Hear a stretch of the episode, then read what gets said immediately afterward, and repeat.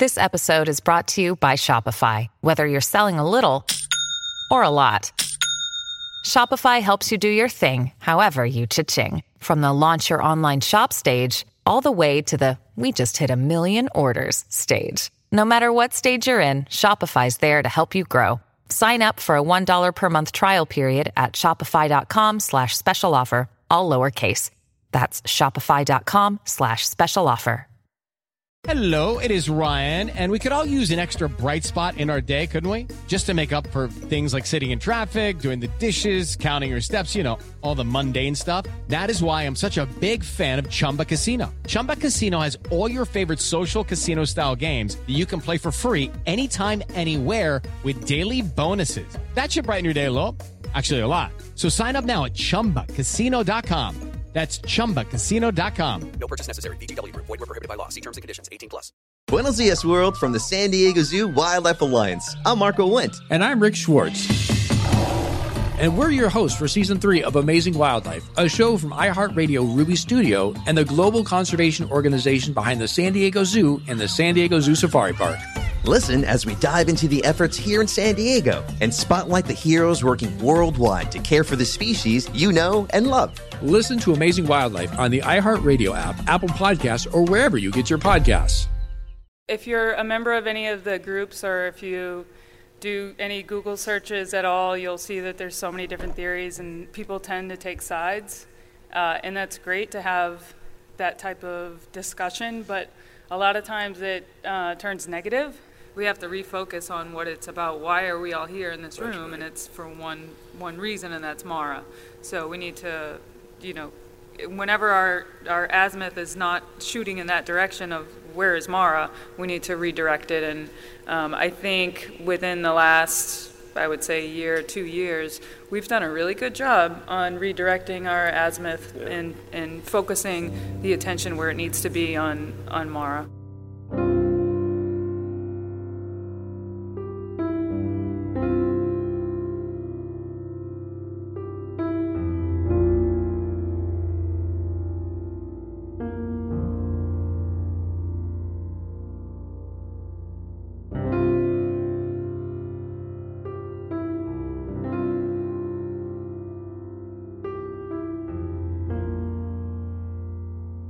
February 9th of 2004, 21-year-old UMass student Maura Murray drove from her dorm in Amherst, Massachusetts to the White Mountains of New Hampshire.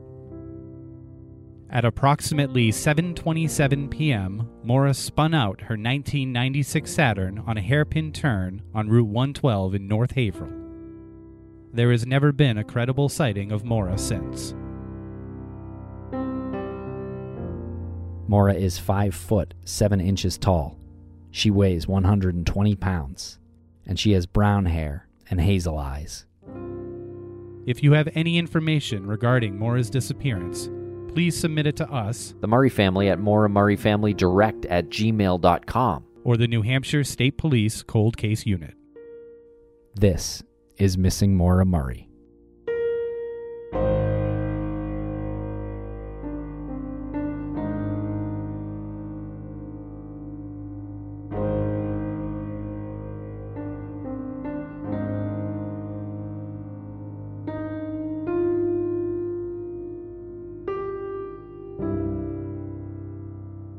Welcome back to Missing Maura Murray. I'm Tim here today with Lance. Lance, how are you today? Look at me. I'm doing great. How are you today? I am doing great as well, and uh, and you look great, Lance, on Zoom. You too. Thanks. And uh, and Lance, for this episode, it's kind of a bonus um, because most of this is previously released uh, recordings. Um, the, this is from our CrimeCon 2019 panel that we did down there in New Orleans um, with the good people of CrimeCon.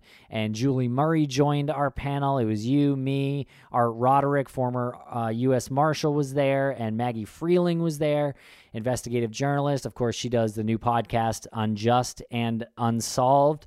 So make sure to check that one out. And you really nailed it, Tim. CrimeCon did a great job allowing us to speak on that panel with members of Maura's family. Julie, we had other members of the panel there. It was a full panel, and they welcomed it. They set up extra mics for us. And what we're doing with this episode here is, I guess, in a way, sort of really uh, hitting people over the head with Maura Murray because this is what we're supposed to be doing, right? We're supposed to be giving information, we're supposed to be raising awareness, and we're supposed to never forget, and we're supposed to want to continue this to some sort of conclusion. So we're going back over old episodes. You and I were revisiting some of the creator commentary, and there's a lot of uh, extra fat in some of those old episodes. So periodically, we want to release new episodes that's you and I sort of interjecting into the old episodes carving out the fat and and still providing information for listeners just to keep the conversation alive and productive in some way. And we are going to remove the other file, the other episode that came out in, I think it was July of 2019. And so this will be the one that stands uh, for record for the CrimeCon 2019, our panel. And yeah, we're gonna be coming back with uh, with more of these. Um, we're gonna revisit the uh, the answers that we got from law enforcement uh, soon. I think that would be interesting to revisit, just kind of go over those again and read the questions that we didn't read, the ones that they didn't answer. I think that might be important now. I don't know. You know, I think, eh, like you said, Lance, it's uh, keep the focus on Maura. Let's keep the conversation going. It's important. And Julie says it in her own words here. Keep keep talking about Maura. Right, and, and, keep listening. Keep listening to everything that you can listen to about Maura. Uh, not all of it is nonsense. A lot of it has some really good information. We know that some of the things that we say might be redundant, but if we're not redundant, then what are we? We're not talking at all. So we might as well just keep it going and and make sure that this just reaches as many people as many times as possible. Okay, and here is the first clip, Lance, and uh, and it is mostly Julie Murray speaking about her sister's disappearance. So, for the people who are not aware of Maura's case, um, Julie, can you give us the uh, the broad strokes of her disappearance?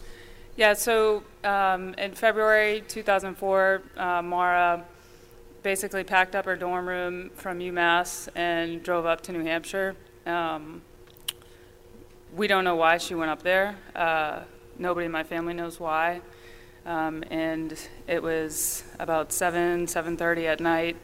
Uh, she was in Woodsville and she spun her car uh, and landed on the side of the road. And in about a 15 minute window, she just disappeared.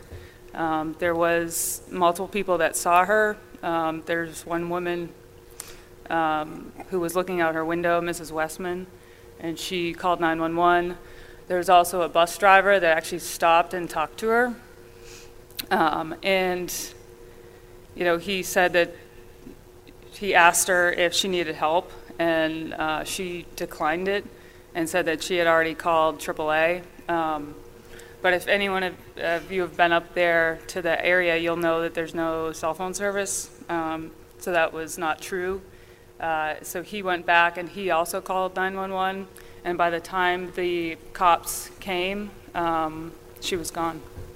And so we've never heard from her. Uh, there's been no credible sightings. Um, she, there's been no uh, bank account activity, uh, and it's just, it's unbelievable. I mean, how does one person just disappear like that?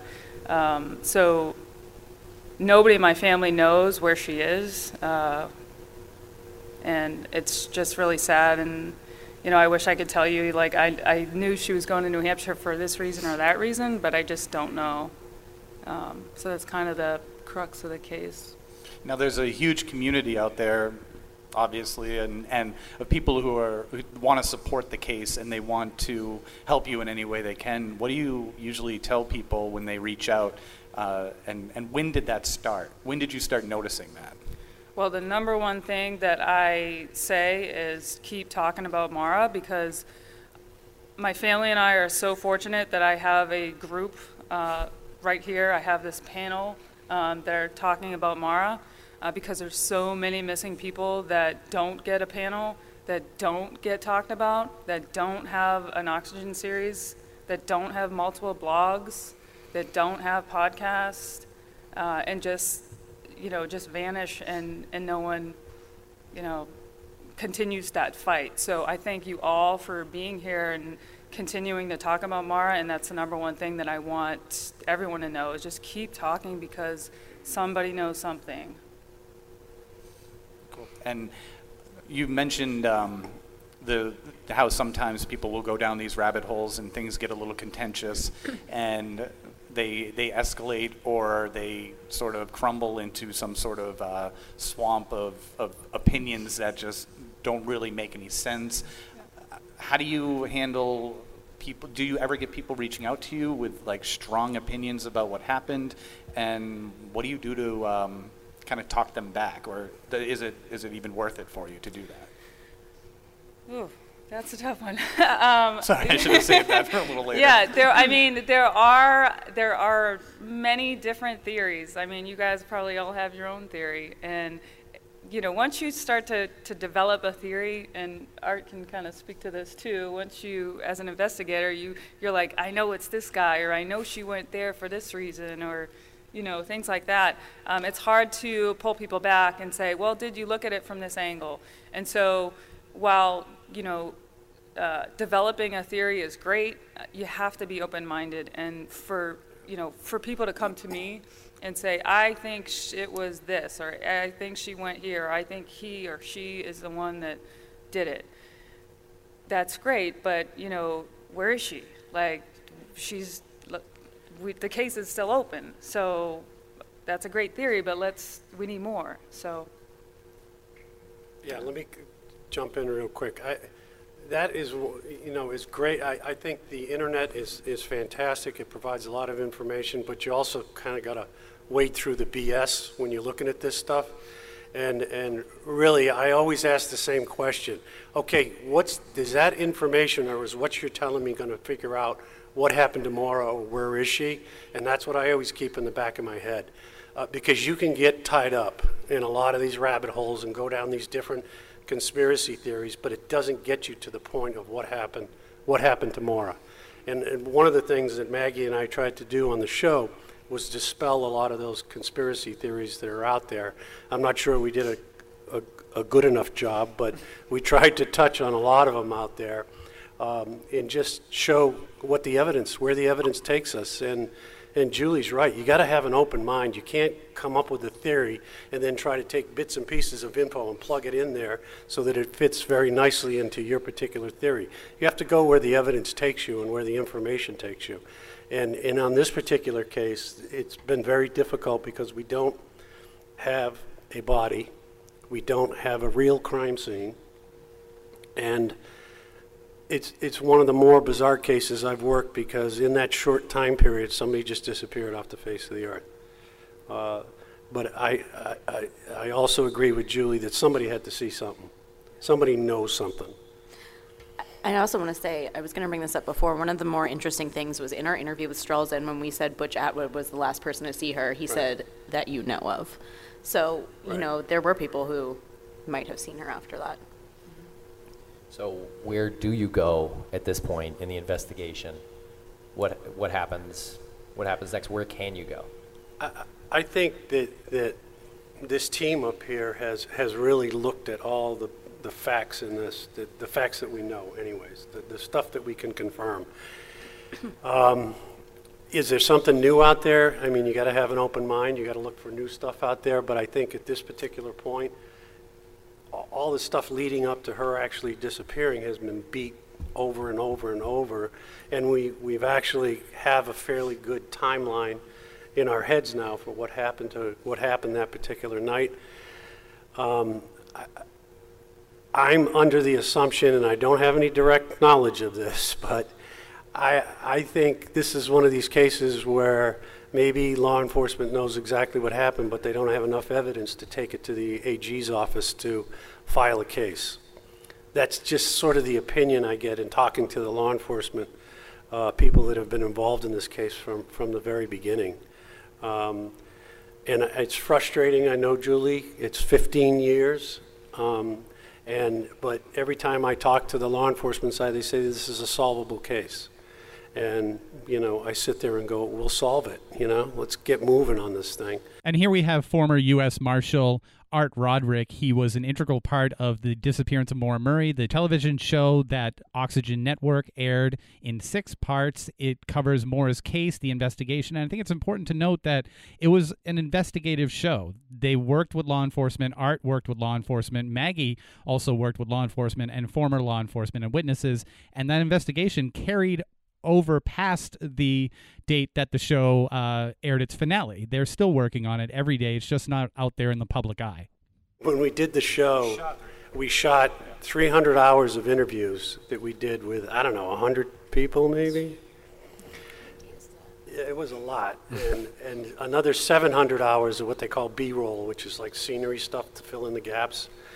And it was whittled down to a six-hour show. Uh, we interviewed Julie for four hours and 90 seconds actually showed up uh, on the uh, on the actual show itself. So when you come down to the editing part, you know, you not only want to get information and get this, the story out um, about Maura, Maura's life, but you also have to sell it to a network. So there's got to be some entertainment uh, value to it. And so it's hard to mix those two sometimes, but I think it came out pretty well. But it's, but it's also very frustrating for us, having conducted interviews, and at least some of them went on for hours, and then you see, you know, 30 seconds Some of them to didn't even minute. make it in, like Chuck's interview Right. didn't even make it in. Um, but it's kind of coming down to what you're saying, Scott, is like we did, you know, three years ago go through the black box and all this information, and we came, you know, Art and I's determination was Occam's razor is the simplest answer for what happened to her. It's the simplest thing. You know, she gets in an accident, we think someone picked her up, and that was that. There's no crazy conspiracy. Um, so, and that's that's kind of what we talked about too. That might be the hardest thing to solve because who is could be a stranger, no connection to her, no tandem driver. You know, it's um, that was probably one of the more devastating things that we came to that conclusion. Right. That's what happened. And then, Lance, now we're talking a little bit about Cecil Smith, who was the first arriving officer on Maura Murray's accident scene. Does everybody know who Cecil Smith was? He was the first arriving officer at the scene, and he committed suicide.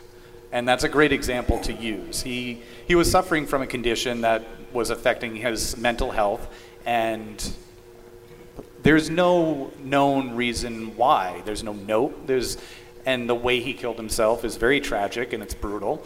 And it's a great example because a lot of people will try to connect those two. Like this man has a family, right? And he's, you know, he's a law enforcement official. He actually arrested Jeff Williams, who was the former chief of police, for drunk driving. And a man who has never been in trouble in his life, people will start making the connection because it, it happened really close to uh, when the the uh, new lead was in February and the anniversary, and people started making the connection like the cops are onto him. He, he offed himself because of, no, they didn't have all the information, and it's, it was just really tragic to see the direction that went in. But that, to your point, like Right. that, that is that is a threshold that He, you just he, can't. he touch. was really, I, I was blown away when I read the, uh, the obituary because I didn't realize that he served the country. He was, a, I believe, Air Force or he was in the. it, it was Army Ranger. Was he a Ranger? Yeah, but he was also in counterintelligence, right? I think so. And spoke a couple different languages. Um, and was in for quite a while, right? Mm-hmm. Like 30 years or something, 25, 30 years, something like that. Yeah, so I mean, uh, he had a hell of a background. Um, and it just, it really is hurtful when you see some of the stuff that's been written about Cecil. And next up is Julie Murray speaking about the search that took place in New Hampshire up around the crash site in April of 2019. And for anybody who's following the case knows that there was a press conference. They found nothing, but Julie goes through her emotions, her family emotions, what they expected, and what actually happened in this upcoming clip. So recently, there was, uh, we just mentioned that search that happened in February. Um, can you guys, Julie, can you walk us through what happened uh, up in New Hampshire? Yeah, so um, if you're not familiar, um, there was a dig up uh, very close to the accident scene um, in April. Was it April? April. April. Um, so the the reason why there was a dig was because early on in the case, um, I want to say within six months of the accidents, a local came to my dad and gave him some information and basically said, hey, there's some local people saying that Maura is buried in a basement. Um, and so that's kind of disturbing. And so my dad, you know, told um, law enforcement, and he and you know he gave that information to them, and um, they, I believe, they checked it out, but they didn't actually go into the house. So um, we were told that they brought uh, either scent or cadaver dogs to that property um, and searched the outside. Um, so my dad would continue to go and try to uh, knock on that homeowner's door and say, "Hey, can I, you know, bring a dog through and just kind of clear this off and make sure that my daughter's not in your basement?" Um, but he was never able to make that happen. Um, and then that particular house changed ownership. Uh, and then my dad walked up all by himself one day, knocked on the door, and said, Hey, I'm Fred Murray and my daughter went missing right over here, and there's a rumor that she's buried in your basement. Um, do you mind if I bring a dog uh, to just go through? It'll take five minutes. Um, and they were so gracious, and they're like, absolutely. Um, and I just want to highlight that, like how awesome that was for that particular family to be like, yeah, sure, come on in. I don't know you, and you're a stranger, and come on and bring a dog. And so we did, uh, and that dog um, hit. Uh, and so when I say hit, it means it it uh, Alerted. It alerted. That's yeah. It alerted in a spot in the basement, and so my dad was kind of you know this was generating some hope for him um, because you know this was 14 plus years into this investigation, and we really didn't have any solid leads. So the next logical step was to get a second dog with a uh, a separate independent. Um, handler and the second dog came in and alerted in the same uh, general area um, and so then the next logical step was to get a ground penetrating radar in there um, to go over that uh, cement in the basement. And the, the GPR report showed an anomaly in the general area of where the two cadaver dogs hit. So that's that was really promising to my family, and so my dad packaged that up together with the help of many, you know, very uh, helpful people that offered up their services pro bono, um, which happens a lot in this case, which is amazing um, to know that there's people out there that will do that, um, and sent it off to law enforcement. Um, and then eventually, it took law enforcement a little longer than we had hoped, uh, but they did go in.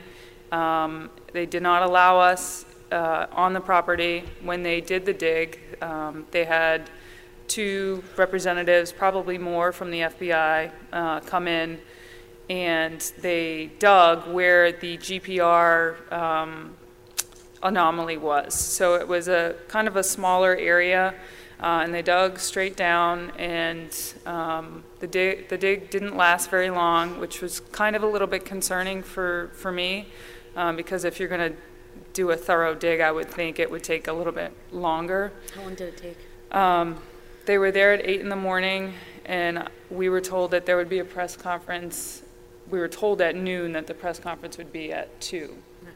So uh, my family and I went to the press conference, which is at the courthouse, and um, Strelzin kind of led the investigate or led the the briefing and basically said, you know, we didn't find her, um, and then that just kind of deflated my dad because you know, he's he's he's 76 now and he's clinging on to anything and everything. So he was convinced and is convinced that she's in the basement, and any parent out there, I think, would do the same.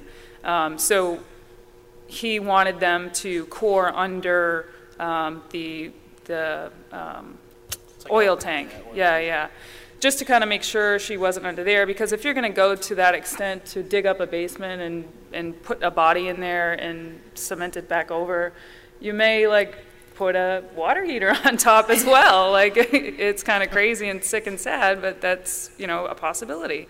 Um, so they didn't do that, so we were disappointed with that, and then we wanted them to core around uh, the other areas. And when I say core, I mean I'm no expert, but it's basically like drill horizontally and um, look at the material, and, and uh, they didn't do that. So, you know, we don't really know. Yeah, it's it's sort of a head scratcher because they had said that they had been there before with cadaver dogs, and that was they sort of backed uh, backed up on that a little bit by saying, well, we weren't in the house, right? Right. They had been in the uh, around the property, Yeah. and the cadaver dogs did not hit when they were there. But you had two s- set of cadaver dogs that um, were alerted. Um, and then there was uh, the the anomalous uh, feature that was underneath the concrete turned out to be Pot, well, Strelzin said it was a piece of pottery. Right. It was a piece of pottery, which is, I mean, that's pretty common when people are doing like filler within concrete. They'll just like they'll fill it. I mean, we we've seen a lot of weird things when we dug on a, another property, and you know, you you pull up something and you're like, what what is it? Like, why is this here? And even Chuck West once said that he he dug up a um, snowmobile. And we're like, why? why? Why did somebody bury a snowmobile? And he's like, I don't know, it's New Hampshire. Yeah, he was like, he was like, it's the North Country. Yeah. so, uh, joking aside, the way they went about the uh, press conference and to come out and say there's nothing must have. I mean, I'm not related to Maura, and I felt like that was a, a gut punch. Well, what did you guys when you? Because he told you guys separately, and then he went out to do the press conference. How did like? Where, where was your head at? Well, it, it's been, at this point, it was 15 years, and so we want, we want closure. I want closure for my dad. That's the most important thing. Yeah. And so it was a gut punch to me to see my dad receive that news. Um, and he's still convinced that there's something there. And so, you know, it, in a case like this where there's nothing, you've got to follow what you have. And two cadaver hits and a GPR anomaly was pretty convincing Seems- evidence, I thought. Seems but, pretty you know. connective. Yeah, I have a relation, or I'm trying to have a relationship with law enforcement because my my dad uh, is a bulldog and he's a father of a missing child and he's he's doing what he's he thinks is is right and I think it's right what he's doing. But I need to come in and, and establish some sort of line of communication with law enforcement and my friend Maggie here helped me kind of convince me of that. And so I want to I want to be open with law enforcement. It, I wouldn't say it's a good or bad relationship, but it is some sort of relationship, and I think that's important, and I'm willing to to do that. Buenos Dias, world, from the San Diego Zoo Wildlife Alliance. I'm Marco Wendt. And I'm Rick Schwartz. And we're your hosts for season three of Amazing Wildlife, a show from iHeartRadio Ruby Studio and the global conservation organization behind the San Diego Zoo and the San Diego Zoo Safari Park. Listen as we dive into the efforts here in San Diego and spotlight the heroes working worldwide to care for the species you know and love. Listen to Amazing Wildlife on the iHeartRadio app, Apple Podcasts, or wherever you get your podcasts. Buenos Dias, world, from the San Diego Zoo Wildlife Alliance. I'm Marco Wendt. And I'm Rick Schwartz. And we're your hosts for season three of Amazing Wildlife, a show from iHeartRadio Ruby Studio and the global conservation organization behind the San Diego Zoo and the San Diego Zoo Safari Park. Listen as we dive into the efforts here in San Diego and spotlight the heroes working worldwide to care for the species you know and love. Listen to Amazing Wildlife on the iHeartRadio app, Apple Podcasts, or wherever you get your podcasts. Buenos Dias, world, from the San Diego Zoo Wildlife Alliance. I'm Marco Wendt. And I'm Rick Schwartz. And we're your hosts for season three of Amazing Wildlife, a show from iHeartRadio Ruby Studio and the global conservation organization behind the San Diego Zoo and the San Diego Zoo Safari Park. Listen as we dive into the efforts here in San Diego and spotlight the heroes working worldwide to care for the species you know and love. Listen to Amazing Wildlife on the iHeartRadio app, Apple Podcasts, or wherever you get your podcasts. And uh, Chuck West is of the uh, New Hampshire State Police Cold Case Unit, in, cl- in case that wasn't clear. Um, what have you uh, spoken with the owners um, si- since that search in April about getting back in there? We haven't. We're very delicate with them because we we don't want to overstep our grounds. It's it was very invasive already. I mean, there was there was uh, I don't know like 25 people on their property. Um, there was FBI. There was like you know it looked like a crime scene, and we don't even know if it really was. There was helicopters. There was news crews. Yeah, their addresses And they didn't ask for that, and none of those neighbors there asked for any of this. Um, and so we're very sensitive to um, the neighbors there, and we don't want to be um, a thorn in their side any more than we already are. So to answer your question, no, we haven't um, gone back to them, but that's not to say that we won't. And I just had one more question about this whole uh, the whole new lead and how they handled it. Um, Art, from a law enforcement perspective, do you, have you ever seen anything like that? And is there a precedent that that you can like speak For to that as as- particular search? or just like The way it was handled. yeah, Yeah, a I- 15 year investigation, and then they have a press conference to Yeah, announce nothing? I, I think it's different in every jurisdiction, and, and some jurisdictions, you know, whether it's county, state, or federal, will be a lot more open in talking with the family and to pass information back and forth. Uh, this particular case, I think, because of a lot of stuff that's been generated on the internet that's been conspiracy theory driven, um, I think law enforcement is a little more hesitant to share a lot of information out there. Um, you know, we it's kind of like a broken record here, but when, when law enforcement is out there passing out a lot of information, that generally means they don't have any good leads.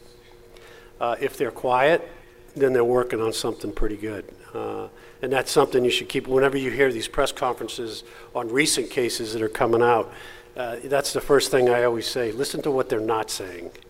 And, and that'll give you an indication as to whether or not they're looking, looking at something really good as opposed to, hey, this, this is all the information we have, then you know they're, they're, they're in trouble. They, they don't have any leads to move on further. So it's different in every jurisdiction. Some are better. We are working a 100 piece puzzle and we only have probably 60 pieces. Uh, they have all the pieces. And uh, I understand from a from an investigative and prosecutive perspective that they don't want to share everything because some stuff they have to keep for the trial and have to keep to check on on you know when they're doing uh, specific interviews. But uh, yeah, it's different and it's different everywhere. I mean, you can talk, you can put ten families together and you get ten different uh, ten different versions of how they interact with law enforcement. And this is where we open it up for questions to the great people, the CrimeCon audience. So we got a mic there in the middle, and if anybody's in the front, we could probably turn that mic around to. And there is one thing I Oh. do want to add Oh, um, sorry. about no about how Julie mentioned. You know, maybe we'd go back and do GPR after CrimeCon last year. I was so inspired by all of you guys and talked to Julie and these guys up here, and we did start a GoFundMe to do you know GPR, cadaver dogs, any kind of searches or anything that the family would need. Um, since last year, we've raised about ten thousand dollars. Yeah, it's just under ten thousand dollars, and we use a little bit for the other searches, so it, it definitely has come in handy. Um, and it's all, you know, for the family, whatever they want. If, you know, law enforcement isn't going to do something and they want to do it. So if you do want to help or do anything like that, there is a GoFundMe that we do have. Hi. Um, I feel like on one of the shows that I've seen, was there a rag found in her tailpipe of her vehicle? Yes, um, that is another very strange piece to this case. There was a rag found in her tailpipe. Um, the car that Maura was driving was my dad's old car. Um, he had just purchased a new car. He buys the same car over and over and over and over and over again. Um, and still to this day, he, uh, he does the same thing. But anyway, the car was old and she should not have been driving it. And he told her, don't drive this car, right? So Maura was very, very smart, um, but sometimes she didn't make the best common sense decisions. Um, and so I don't know why she got in the car uh, to drive it all the way up from UMass to New Hampshire. Um, but one of the things my dad told her if you do have to drive this car, if you put a rag in the tailpipe, it will prevent um, smoke coming out of the back so that you can get to where you're going before you get pulled over by the cops. Um, and so I think that may have been the reason why she put the rag in the tailpipe. It doesn't make any sense, um, and she should not have been driving that car, but that is the reason why there was a rag in the tailpipe. I think Art can speak to this a We, little bit more. we actually, for the show, we actually ended up buying a Saturn from the same time period. Um, and uh, we hooked up with a, a garage um, in Hanover area, I think. And um, we, we tested it. And, and we actually had them knock out one of the cylinders, and I drove the thing around for a while. And it ran okay. It spit and sputtered, and you know, you could tell there was something definitely wrong with the vehicle. But we put the rag in the tailpipe, and I think within two minutes it blew out of there the minute you put your foot on the exhaust. So our theory from that, walking away from that, was is when she hit the, um, got into the car accident. I think she tried to start the car because it was drivable. She could have, if she could have started the car, she probably would have been able to drive away. And, and I think from what her father Fred told her is that maybe she stuck the rag in the tailpipe hoping she could get the car started again and leave, leave the particular scene. And that's why the rag was in the tailpipe. Could she have driven all the way from UMass with that rag in the tailpipe? I don't think so because, I mean, it was like almost immediate. That thing blew out of there like a rocket.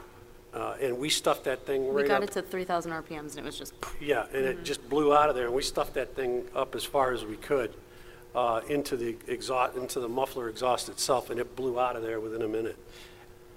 It's a really interesting um, part of Maura's case when you're looking at it for at first, and the rag in the tailpipe. It's such a fascinating, mysterious uh, element to the whole thing, and it, it makes you think: Did someone meet her? And that's where your brain goes. Really right? plays with your imagination. Yeah. Did someone meet her at the gas station, and they put the rag in the tailpipe, so they they knew that she would stall out? But the the simple like linear facts are her dad told her to do this to stop the to maybe stop the car from smoking like around campus like Yeah. like driving around UMass and just like locally if you need to get by a cop and you don't want to get pulled over. So she gets to this part of, of her journey and she spins out and she's hung up and she's trying to get the car started. She's trying to get it out. And we have an account of activity by the trunk so she goes back there. She, I mean, it literally says everything except for saying I saw her put the rag in the tailpipe. Everything's there. So it, it says activity by the trunk. Her dad told her to do this, and it just makes sense that she would try to do that to get the car started. And it was a mistake. And probably way too coincidental that someone else put it there besides Maura, you know? Yeah, I mean that's it exactly. Like honestly, like what are the odds of pulling into a gas station and someone's like that girl? I'm gonna put a rag in that tailpipe. Like that is insane. That's when when you look at the actual like simple fact that Well, I mean, based on your test, it sounds like she would have been able to get in the car and drive away, and the rag would have shot Yeah. out. It would have So- Shot out immediately. Right, and that was disproving that, like, that someone put it in and she drove with it in, you know, Right. it's. Mm-hmm. I, I, you know, in, just generally in criminal investigations, you get stuff like this all the time, and it sends you up a wall because then you got to kind of account for what what the hell's the rag in the tailpipe doing. But in every investigation, you come across this stuff. Nothing goes in from A to Z directly. There's all these little twists and turns that you have to account for in any criminal investigation, and in this one, there's there's a few, more than a few. Yeah. And in the last section, we take another question. Uh, they talk about the expansion of the search into Canada, and uh, Art also addresses uh, Butch Atwood. So here's the last bit of that panel. And you mentioned Canada. That's something that was kind of going through my mind is has the search expanded into Canada, um, whether the scent dogs, because there was, uh, as far as I know, there was a scent picked up in the woods um, and that had dropped. But I'm just curious because we know how close that part of New Hampshire is to Vermont, all, all tied into Canada. So Yeah. that was Art, do you want to talk about the yellow Yeah, notice? yeah, I'll, real, real quickly, um, one of the things we did get the, uh, state police to do is they, um, went to Interpol and got what's called a yellow notice, which is a missing person notice, and they broadcast that out to 190 countries, uh, around the world, all members of Interpol, obviously Canada being the one we concentrated on. Um, so all the information is in the system, the Canadians know about it, um, I've actually talked to Interpol on a couple different occasions, and, and they are coordinating the case with Canada, but nothing has come up. I mean, they've, they've done the right thing and entered DNA profiles, you know, whatever information they had went into the system. Uh, so the yellow notice is out there. I think you can actually publicly go online and look at it. I, I haven't done that in a while, but um, it came out fairly quickly after we started the, started the whole interview process. Yeah. Okay, another question? Yeah, so this is more of a kind of cultural thing for Julie. Um, is it normal in your family, like, to do hitchhiking? Like, would it be, like, super frowned upon by your family if there was any hitchhiking if needed, like, in a situation like this? Yeah, that's a great question. Yeah, it's a great question. Yeah, and I, I haven't heard that question before, so thank you for that. Uh, hitchhiking was not normal in my family, period. Like, she would never do that. I would never do that. Nobody in my family would hitchhike. Um, my, my parents taught us early on that, you know, you know, the normal things parents teach you. Don't talk to strangers. There's no way she would have hitchhiked. Yeah. No. Hi. Um, I'm, I apologize. I came late. I'm not sure if you already answered this or talked about it. Um, I just want to know because there was no footprints in the snow. Um, and I've asked my parents. My parents are both police, so I, I was just wondering um, when and how was Butch Atwood cleared, and and why? Because he was the last person to see her alive, and there's no footprints away from. I don't know if I would say cleared, but Yeah. um, Okay, because that's the one thing that. there's never been a me. suspect, and we're it, we're unsure, you know, who was cleared and not cleared. But yeah, He called police um, 10 minutes later or something like that after he saw her. Um, so the timeline is in- incredibly close if he were uh, guilty of anything. And he also had his mom and his common law wife living Right. with him. So they might have seen something too. It's just, w- when you break it down, it seems pretty unlikely that it's Butch Atwood. And that said, unfortunately- though, Did they check the house and everything? Did they go to his house? I don't know. Yeah, they did. Well, initially Cecil did, uh, because he actually asked Bush to help him look for, uh, Butch to help him look for her. So you had uh, John Monahan, who's a state trooper, who spent maybe three minutes to five minutes at the scene, never got out of his vehicle, talked to Cecil Smith, and he just continued back down the road towards the uh, convenience store and was looking along the road there. And then I think Butch also headed in that Yeah. direction down to the little, uh, French Pond. yeah, yeah, housing complex that was down there. Not next. Um, yeah, I agree. I don't think Butch has been 100% cleared, but he passed away. Yeah. I don't know when he passed away. It was a couple Yeah, years I can't remember, but he's, he's dead now. And um, uh, it just seemed to me, in talking to law enforcement about it, they don't bring Butch up that often, which kind of leads me to believe that maybe they think he probably didn't have anything to do well, with it. Well again, and when we said to Strelzin, he was the last person. Strelzin was like that you know of. Yeah. And he did give a couple of interviews. Oh, that he was were- really Yeah, he bold. did. One of Yeah. my one of my favorite articles is from the uh, Yeah. Area man laments. Love that article. It's uh, from the great. Caledonian Record, and it's uh, Area Man Laments Events of February 4th. Um, sorry, Fe- uh, February 9th. And, um, and he, he genuinely, in the article, seems very frustrated with the fact that he doesn't remember details and that he didn't um, insist on on her coming to like get in the but like you need to get out of the road. He, he wrote it off the way even even the way law enforcement wrote it off in the beginning, where it was a simple one car accident and she was probably drinking.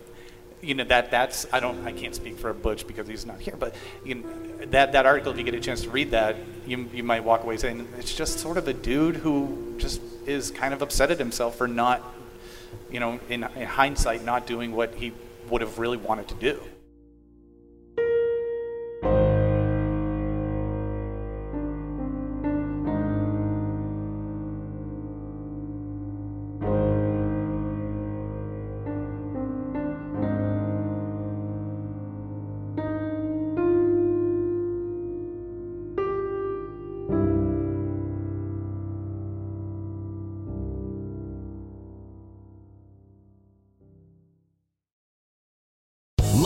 Casino asking people what's the weirdest place you've gotten lucky? Lucky? In line at the deli, I guess? Aha, in my dentist's office.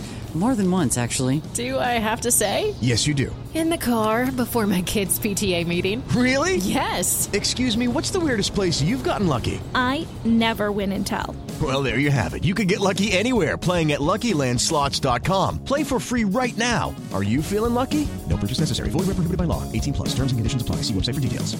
Buenos Dias World from the San Diego Zoo Wildlife Alliance. I'm Marco Wendt. And I'm Rick Schwartz. And we're your hosts for season three of Amazing Wildlife, a show from iHeartRadio Ruby Studio and the global conservation organization behind the San Diego Zoo and the San Diego Zoo Safari Park. Listen as we dive into the efforts here in San Diego and spotlight the heroes working worldwide to care for the species you know and love. Listen to Amazing Wildlife on the iHeartRadio app, Apple Podcasts, or wherever you get your podcasts. Buenos Dias World from the San Diego Zoo Wildlife Alliance. I'm Marco Wendt. And I'm Rick Schwartz. And we're your hosts for season three of Amazing Wildlife, a show from iHeartRadio Ruby Studio and the global conservation organization behind the San Diego Zoo and the San Diego Zoo Safari Park. Listen as we dive into the efforts here in San Diego and spotlight the heroes working worldwide to care for the species you know and love. Listen to Amazing Wildlife on the iHeartRadio app, Apple Podcasts, or wherever you get your podcasts.